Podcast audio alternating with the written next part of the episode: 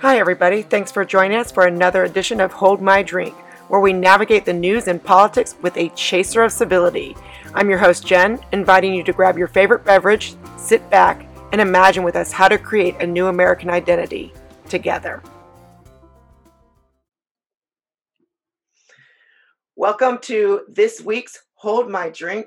Today I've got author and attorney W.F. Twyman Jr., goes by Wink. I also have Dan Wolf, who is the founder of Democracy Counts, CEO and founder, also an attorney. And our discussion today is going to be on reparations.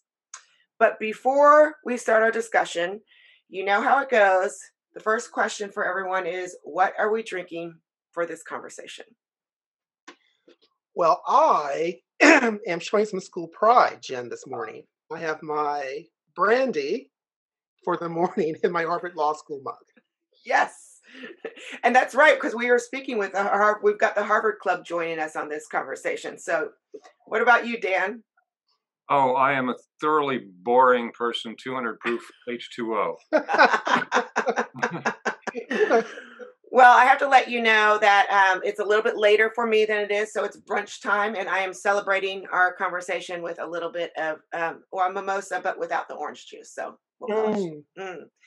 so, good. anyways, um, let's start. Obviously, I want Wink. We'll start with you. If you can give a little bit of idea of your uh, position on on reparations and where you stand, we'll let um Dan do the same, and then we'll jump into a conversation on it.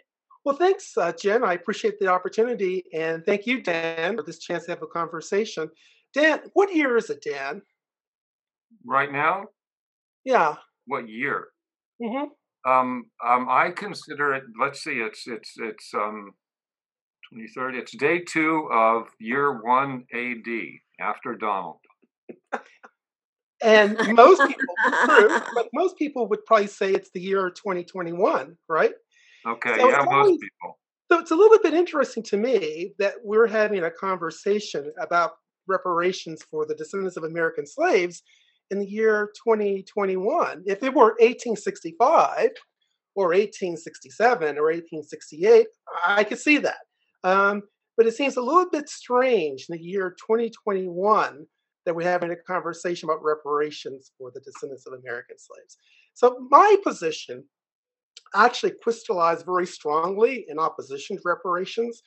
One day, my friend Jen sent me an email and she said in passing, well, you know, there are many stories that are replete with uh, crime and poverty, and people believe that's a holdover from American slavery. And she said, I think there's a lot of truth in those stories. Well, I, I, I, I, I just was stunned and walked to my keyboard. And then I remembered that a leader of the Black Lives Matter group in Chicago had said, looting is reparations my heart be still. I couldn't take any more. And so my opinions were firmly crystallized against reparations. You know, the major reason I'm against reparations uh, is causation, pure and simple. Show me a name, name any slaver from the 1600s or the 1700s who caused a flash mob of black teenagers to rob a drugstore in Philadelphia in 2019. Any name will do of any slaver from the 1600s or the 1700s. Let's try Mr. Willis. Mr. Willis, an ancestor, one of my friends, uh, was a slave catcher in Tidewater, Virginia in the 1790s. Can you show any causation actual between Mr. Willis' activities and that flash mob, that criminal action in Philadelphia in 2019? You can't. Even proximate causation would do for me. Dan, we're attorneys, we understand pro- causation, actual and proximate. There's not even proximate causation. So, you know, I just think that the causation's not there. Um, how does the status of a great great great grandmother who was in bondage in Madison County, Virginia in the 1840s cause a descendant to steal a candy bar from a store in the year 2019 and lie about it.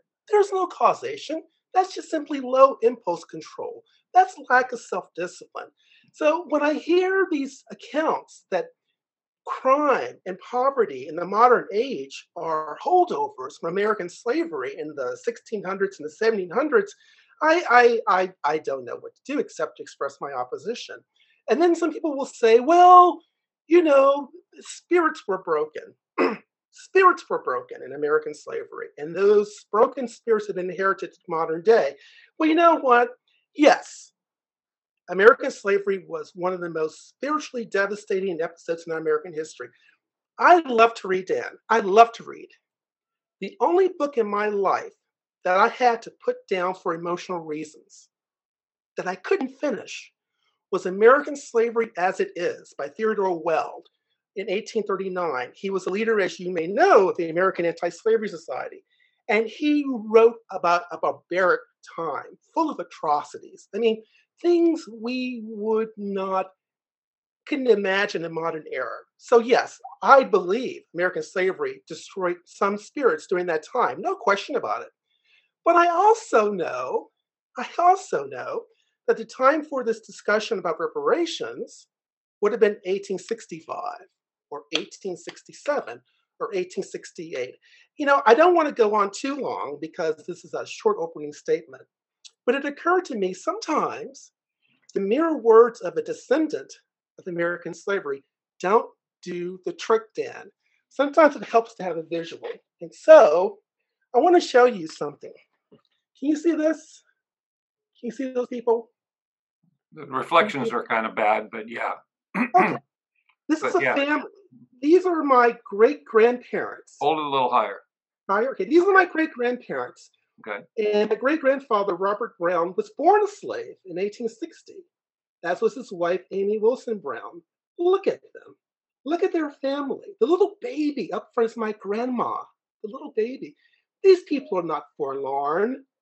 They're not spirit broken. These are people who were, were resilient. These are people who were concerned about creating a better future, not focused on the defeating past. And so, to sum up, you know, they, they say that lived experience gives one expertise. I don't have a PhD in Black history. I don't have a PhD in Africana studies, but I have lived experience in my family, a family which descended from American slaves. Mm-hmm. Spirits were not broken with my great grandparents or my grandparents, so why would we think there's causation today in 2021 mm-hmm. to account for modern day crime and poverty? I just disagree with that because it runs counter to all of my lived experience and it would dishonor my ancestors to not speak up and oppose reparations for slavery. My great grandfather, there's no record he called for reparations in his lifetime. He knew slavery. He was focused on creating a legacy, farming the land, making sure his kids had a chance to go to college, looking into the future. We have to create our future. We can't focus on a defeating past because if we do, Dan, if we do, we become a defeated people in spirit. That's my opening position. Well, okay. um, the um, I do not have a um, you know a developed case for reparations in the same way that you do. Okay, um, the I I, I um, I'm feeling a little bit flat-footed uh, on this the, friends. The, we can talk. yeah, yeah. So, so the the the the the two the the two points that jump out at me are one. Well, actually, make it. Let's make it three. Um, one, uh, there was a you know slavery and Jim Crow, which Jim Crow cannot be disentangled from slavery. You know, the the end of Reconstruction and the terrorism that you know the literal terrorism that afflicted much of the South you know, and eventually bits and pieces of the North, um, uh, you know, post slavery, uh, you know, were were and remain to some extent an injury, you know, and and in the law and, and in morality, uh, when an injury is suffered, you know, compensation is due. And uh, so that's point number one.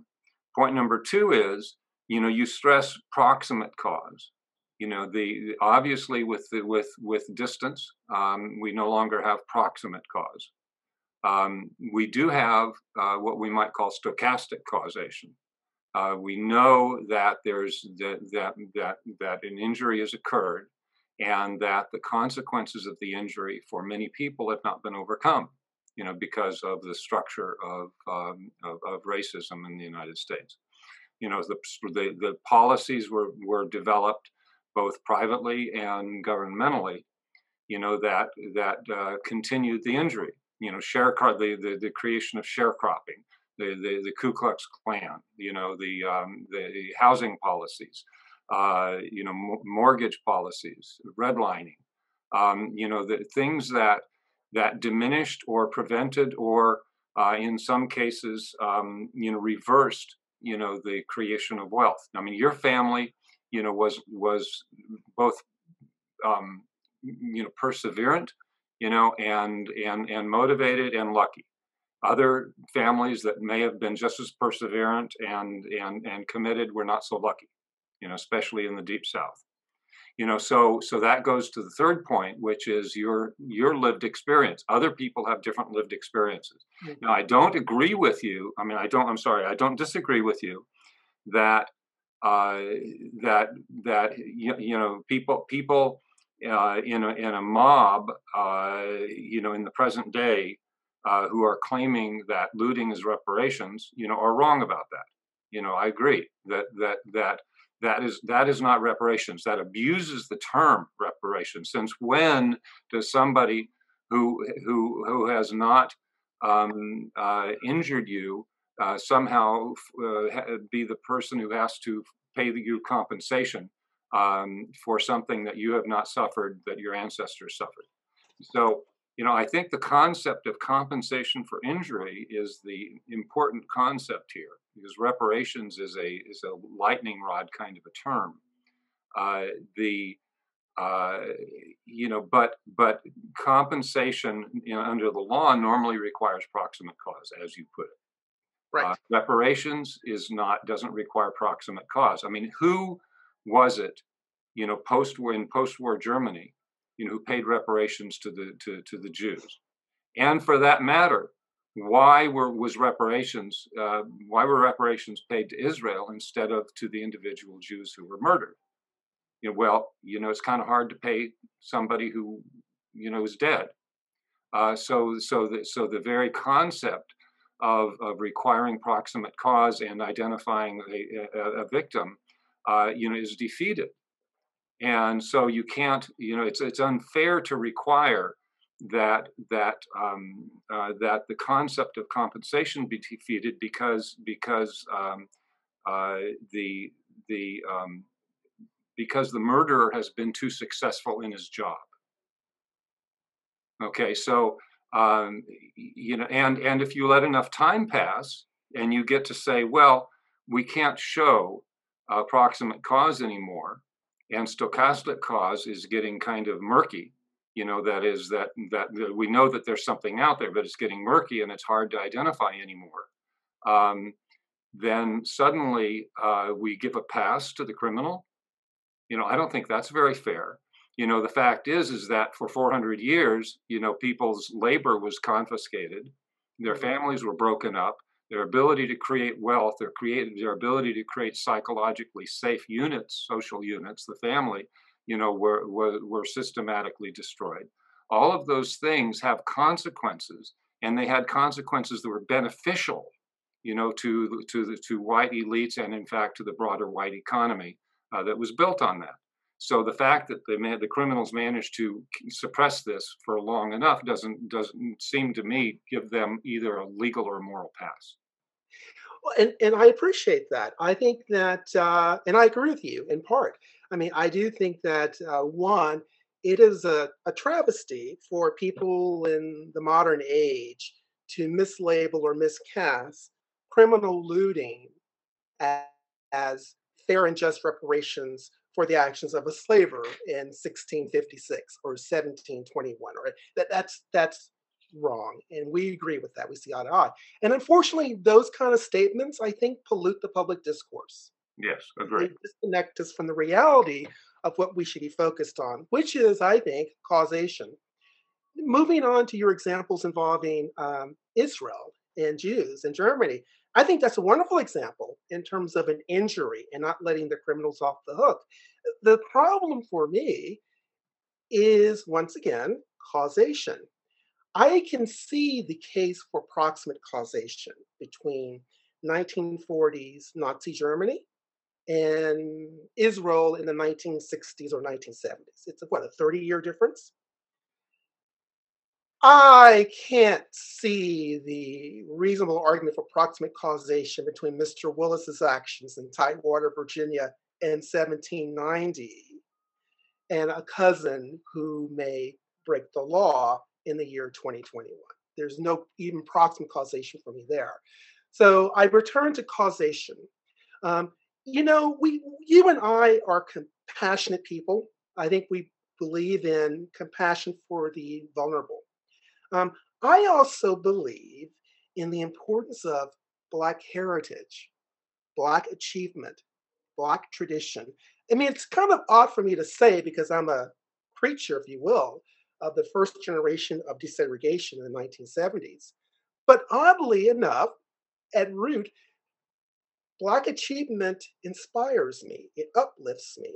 And so, one of my difficulties with the reparations debate is it forces us to focus on catastrophe and atrocities and brutalities in our past. And yes, they are there. Yes, they are there. We know they are there. We know that. I know that. You know that. That's why I couldn't read that book, American Slavery as It Is, from cover to cover without stopping for emotional reasons. But I also know that I have the benefit, the remove from that. My, if my great grandparents who were slaves could say, let it go, we're going to create a better future for our descendants, doesn't the debate over reparations take us back into a defeated past? I mean, I think my concern is not just causation, but the spiritual corruption it imposes on descendants of Black American slaves. You want to focus on the future. Um, and even during slavery, there were people who were achieving, who were uh, uh, uh, accumulating assets. You know that from our earlier conversations. I mean, I could go on and on and on.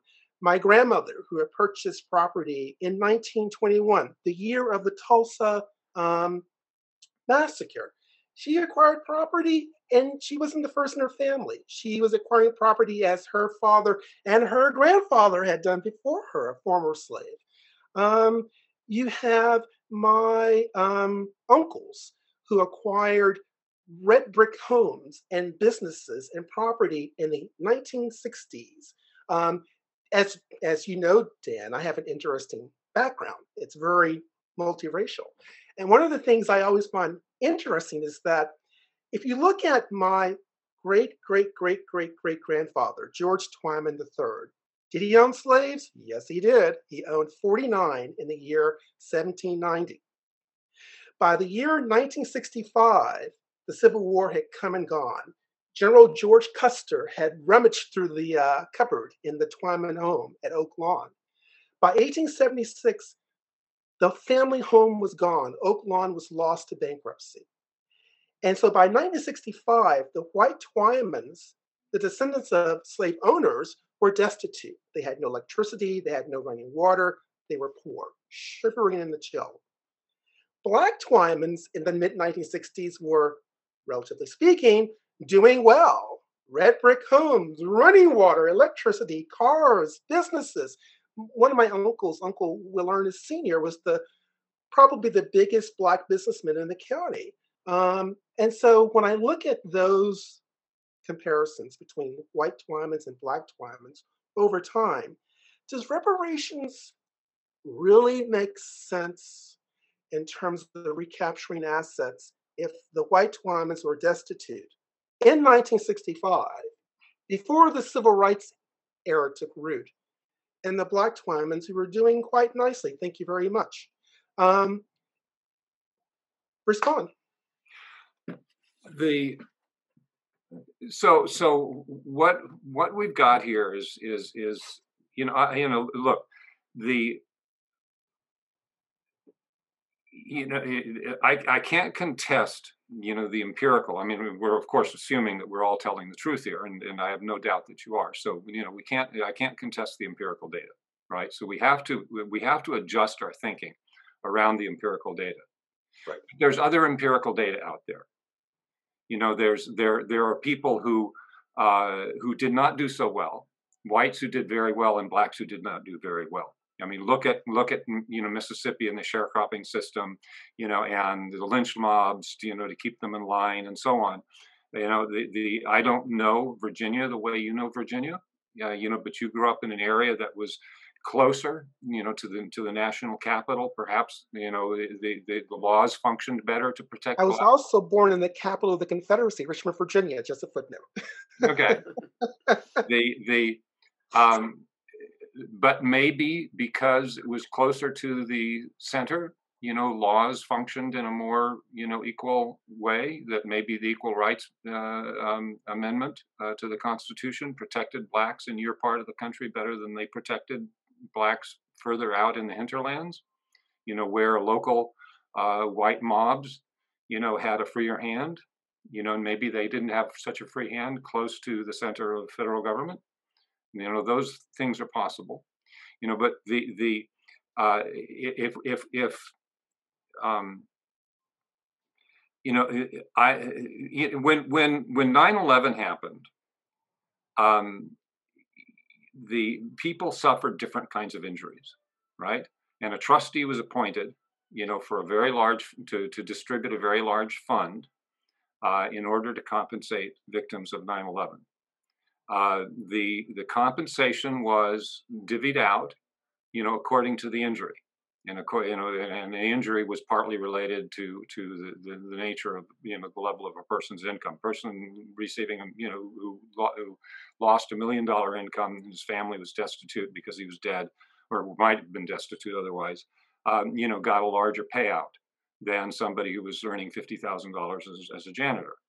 You know, so um, there you know, arguably somebody who has overcome the um, the legacies of slavery for whatever reason um, doesn't need as much compensation for the injury that his or her ancestors suffered uh, as the person who for uh, for one for whatever reason um, has never overcome that legacy. But now that whatever reason can hide a whole host of sins. I mean so for instance um, the the uh, if if if if you um, were in Alabama or Mississippi, and the the um, the the culture and the actually the organized rules of the area, not just the expectations, the attitudes, and so on, but those certainly play into it because they are part of the enforcement mechanism of the written rules.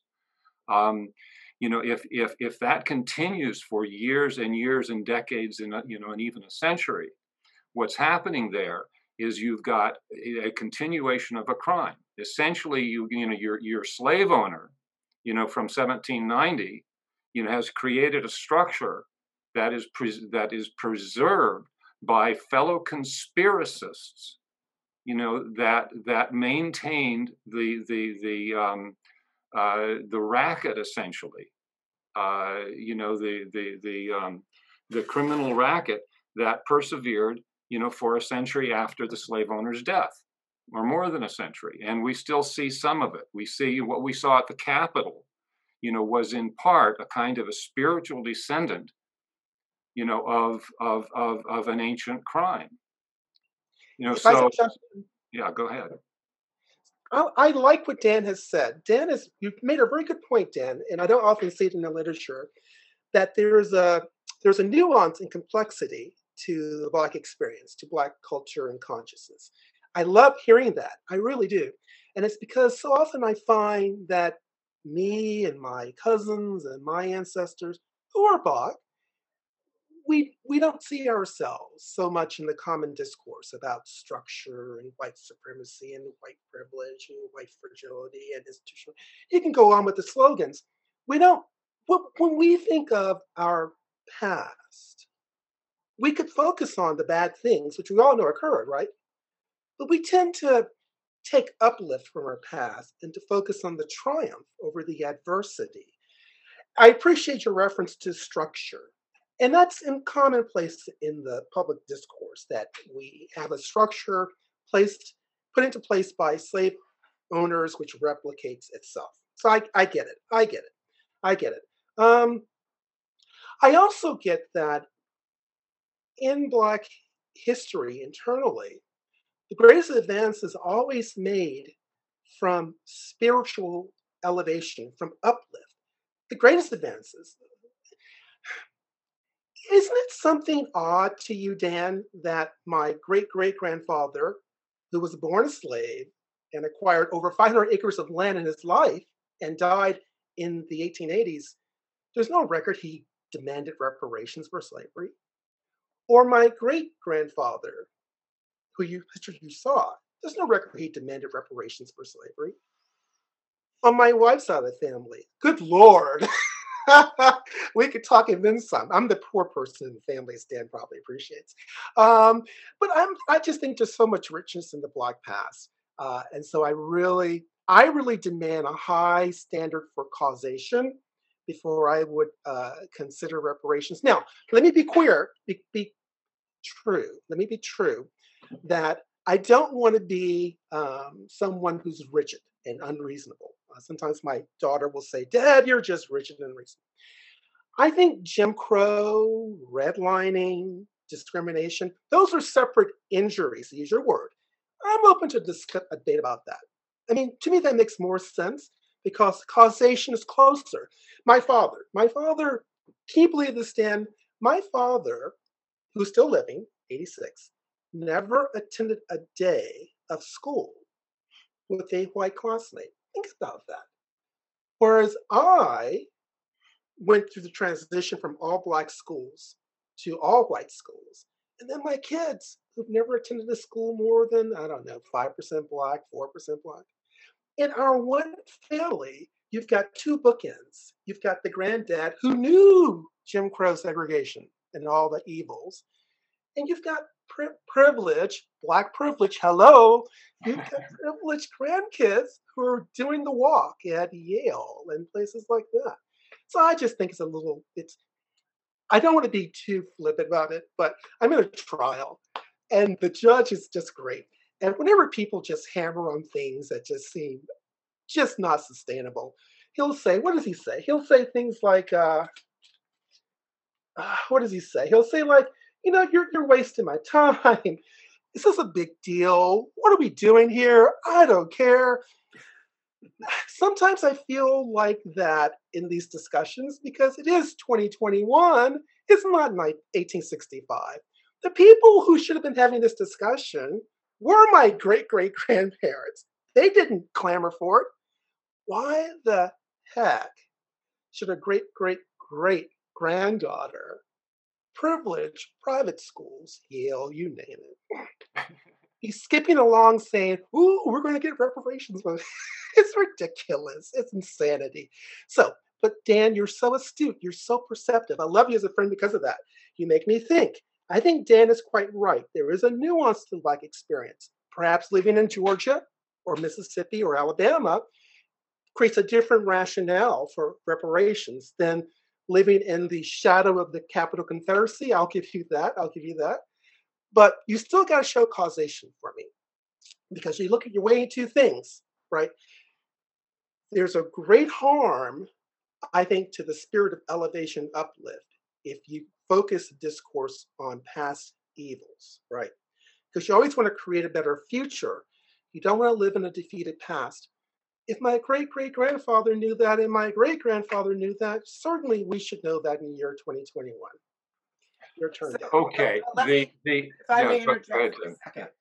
um, because this is part one of many, many conversations, and I think we oh yes, we could go on, Jen. right, we've laid some great groundwork, and before we bring in Q and A, I've got one question for you guys, and I'm almost done with my drink, so um, let's get to this, and then we'll we'll open up the conversation. But my biggest question is more how do we even like Dan, I would love to hear from you. what is your idea of reparations? Is reparations giving like literally giving a check out saying, I'm sorry you had, you know, um, you, you were slave, you know, you, you, your great great grandfather was a slave? Is it, uh, what what does reparations look like? I know Wink, for example, and I have written a piece, and he actually did the hard math yeah. on what true reparations would be if we gave everyone who's descended from slaves. And I think that it would have cost, was it 40 quadri- quadrillion? I'll tell you. There was okay. a wonderful study, Dan, done June 19, 2020. It's called The Wealth Implications of Slavery and Racial Discrimination for African American Descendants of the Enslaved, published in the prestigious The Review of Black Political Economy. I encourage all listeners to re- read this wonderful report.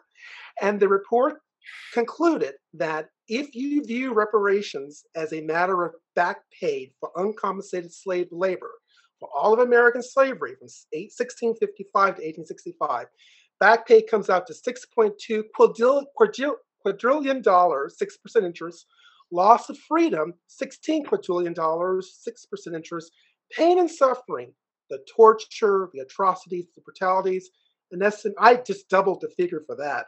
So you're looking at $44.4 quadrillion. No, Dad. As Everett Dirksen used to say, a quadrillion here and a quadrillion there, and eventually you're talking about real money. Real money, right? so, so, yeah, so so part of me, like like the like the judge, I kind of feel like, what are we doing? We've got COVID, a worldwide pandemic. There are more important things to yeah. occupy space right. in the public sure. square. Let, let, let me, about, you know, things yeah. from two years ago. I, I hear you. Um, let, let, so so let's let's draw another finer fine fine distinction, another bit of nuance here. Um, there there are multiple um, kind of threads of thinking going on here. You know, there's obviously there's there's there's the compensation for direct injuries. You know that that that can be traced. You know to redlining and you know and and and not granting mortgages for discriminatory reasons and so but, on. But of course, just to make the point, of course, as as I see it, in terms of causation, those are downstream from American yeah, yeah. slavery per right. se. So the debate is always right. Right. Right. So so um, you know the the the um, I would kind of want to work upstream. Okay, a little bit here. Um, the uh, the, there you know, there are clear linkages between the policies of the recent past and even today and the uh, and and the structure of of racism and oppression that followed the end of slavery, which of course is in turn connected to slavery as a system itself, which was a major part in the building of this country. Okay, the so so there are some things you know that that where that some injuries where we can tie together uh, the, the the the the proximate cause you know and the injury itself and some reasonable form of compensation. I mean i was listening to uh, just yesterday uh, a congressman uh, a japanese american congressman uh, talking about uh, how his grandfather's property um, in i think in hawaii um, he bought for twenty five hundred dollars in the nineteen twenties, and in the during during the um, uh, the internment, uh, you know, the the property built up a tax lien, and when his grandfather and, and father got out of internment, they couldn't pay off the lien, and they lost the property, and the ground was worth twenty five million dollars today. But there's a Holiday Inn on it, and so on and so forth. So um, you know, th- this kind of of of you know that's that's probably race based uh, and it's not race based against against blacks in that case.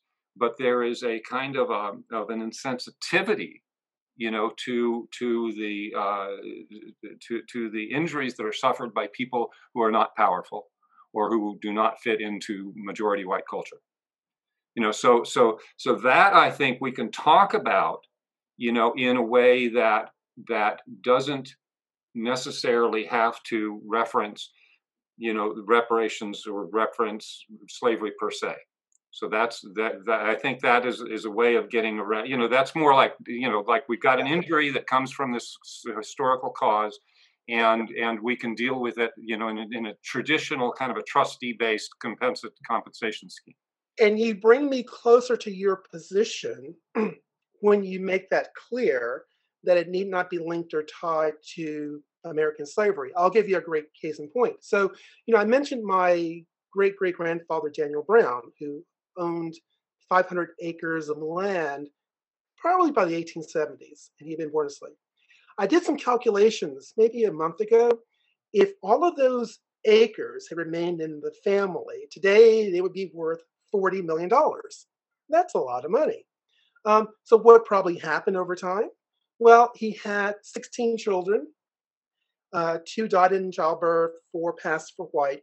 So the remaining 10 got one tenth of uh, the acreage.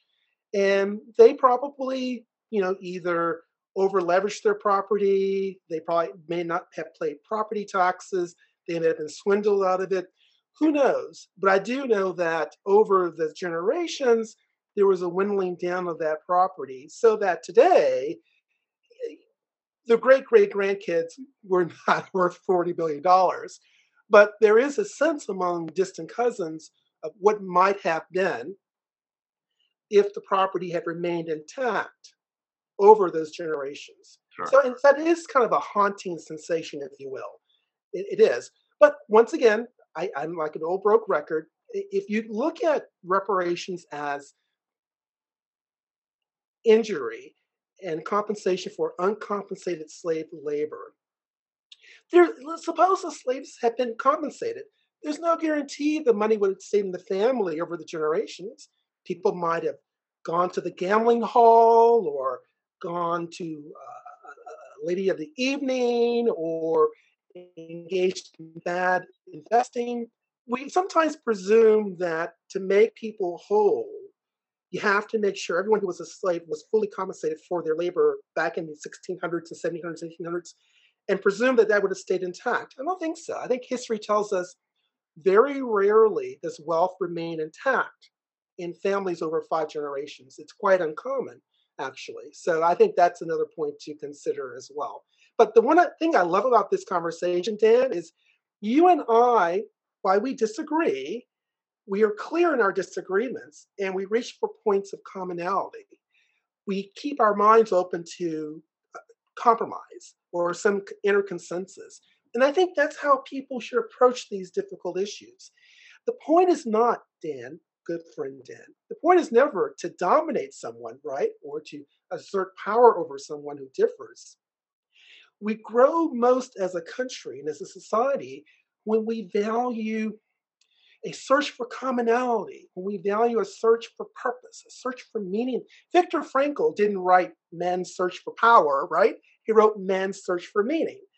So I think that Black people have always known that we're at our best when we're driven by the spirit to aim high in life.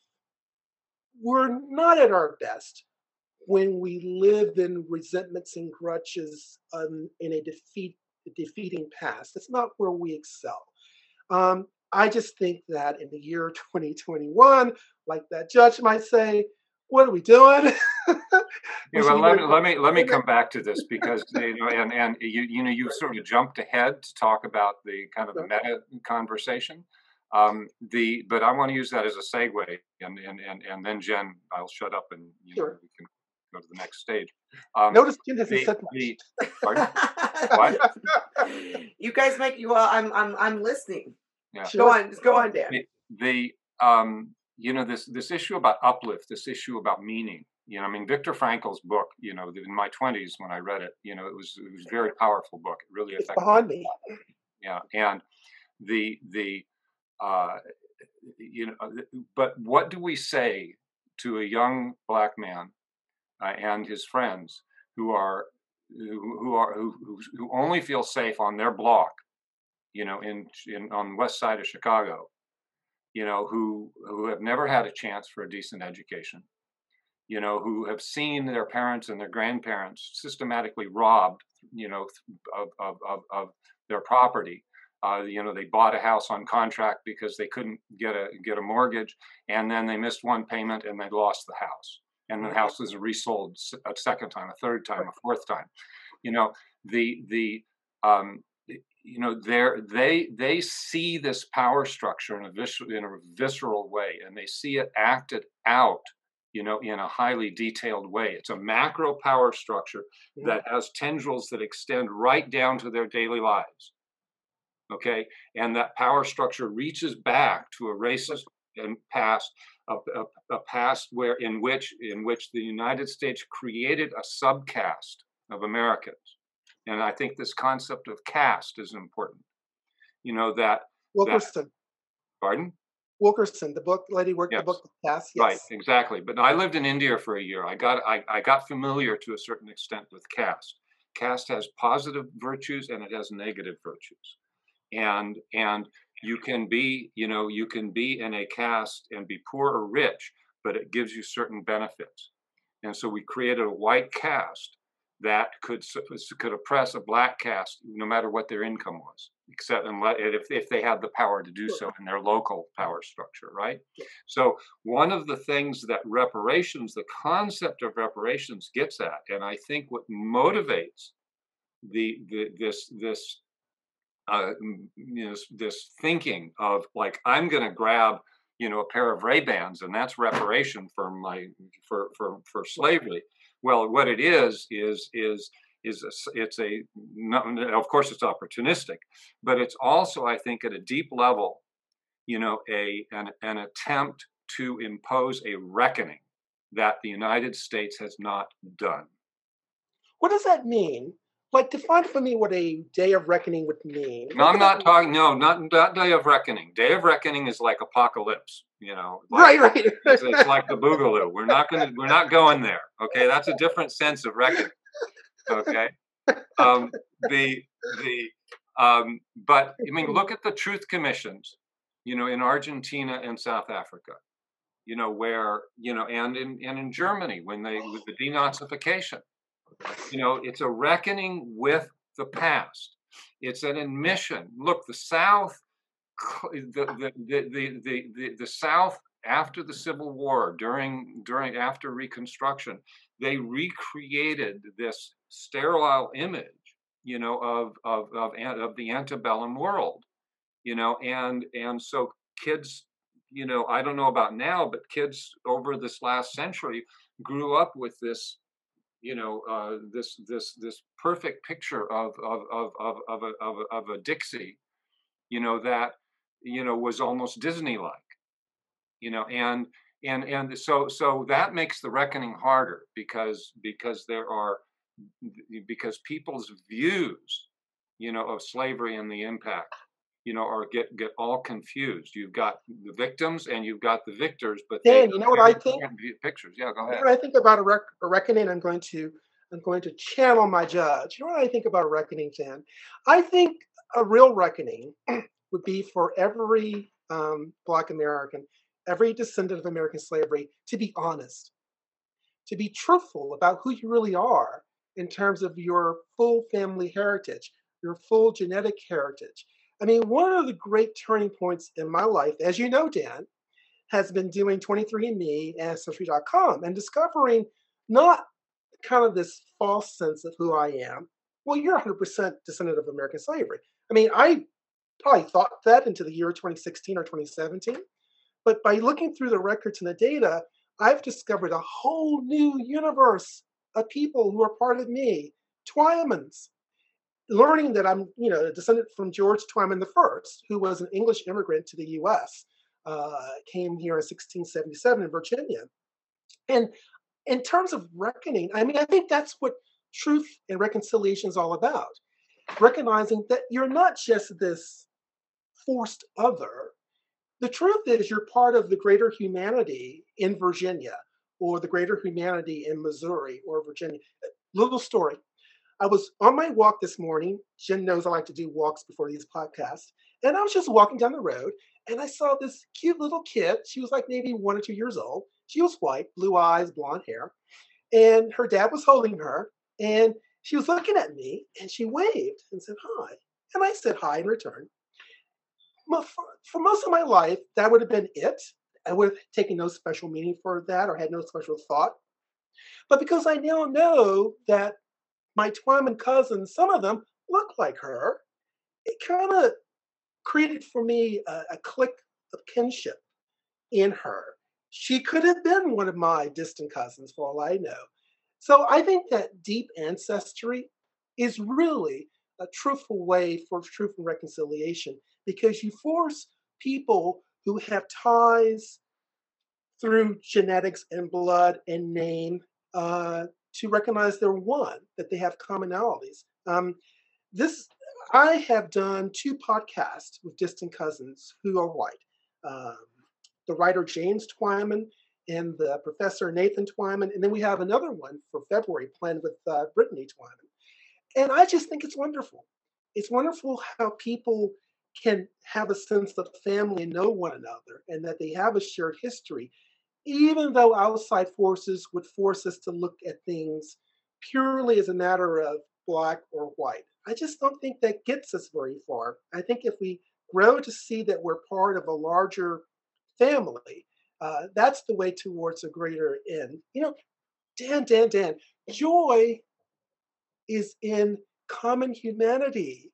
Joy has never been in a divisive, defeatist past. Yes, we know horrible things happen. Yes. I was telling Jen the other day, maybe a few months ago, that this reparations thing just struck me as so off key. I grew up, I was born in Virginia. I have thought more about slavery in the past two years, three years, than I did between 1961 and the year 2018. And I grew up in the capital of the Confederacy. So it just seems a little bit strange to me, this whole debate. I, I, apply, I applaud your hum, your expansive view of humanity, but but but I need I want to make one and a half points. Sure, go ahead. Take, the, take it home, the, Dan. It, it's, it, it, it home. shouldn't be solely on the shoulder, the shoulders of the of, of, of, of the of the short end of the stick to have to do this. The rest of us have to do this. It's the problem. Sure. The reason that there are pissed off people you know, in Minneapolis and so on, you know, making these crazy statements about this being reparations is because they are pissed because the rest of society isn't doing what you're doing. You know, it's like it's very nice that you've encountered white relatives, you know, who are welcoming you into their midst.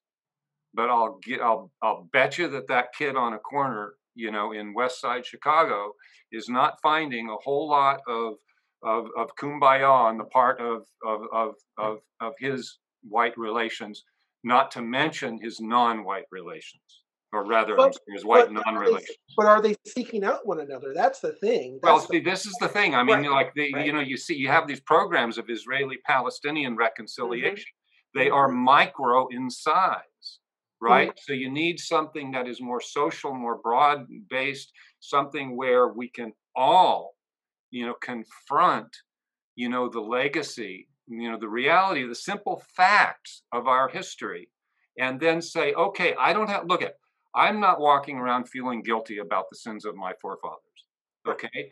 I choose to do something about it and then i don't have any guilt about it. But if i weren't doing anything about it then i might well i mm. think you know wink we have got one of the things that we're working on is this idea of bringing ancestry into these conversations. So glad I'm glad I think we should end on that for this podcast and this is the start of many other similar conversations so we'll pick this back up but I love that wink. I think that if we and maybe that's part of a, a solution that we haven't discussed before is bringing this big you know truth and reconciliation within both black and white families to go oh hey guess what you're my brother you're my sister you know and, and as as part of one solution when we talk about reparations. So, you guys, thank you so much for having a drink with me. Well, it has been a pleasure. I look forward to our next conversation. Thank you for listening to this episode of Hold My Drink. Like or subscribe to the show and check out the show notes for links to source material and to our website where you can find what each of us is reading every week different news with different views. If you have a topic that you would like us to explore, drop us a line. And join us next week as we say, Hold my drink, and the conversation gets real.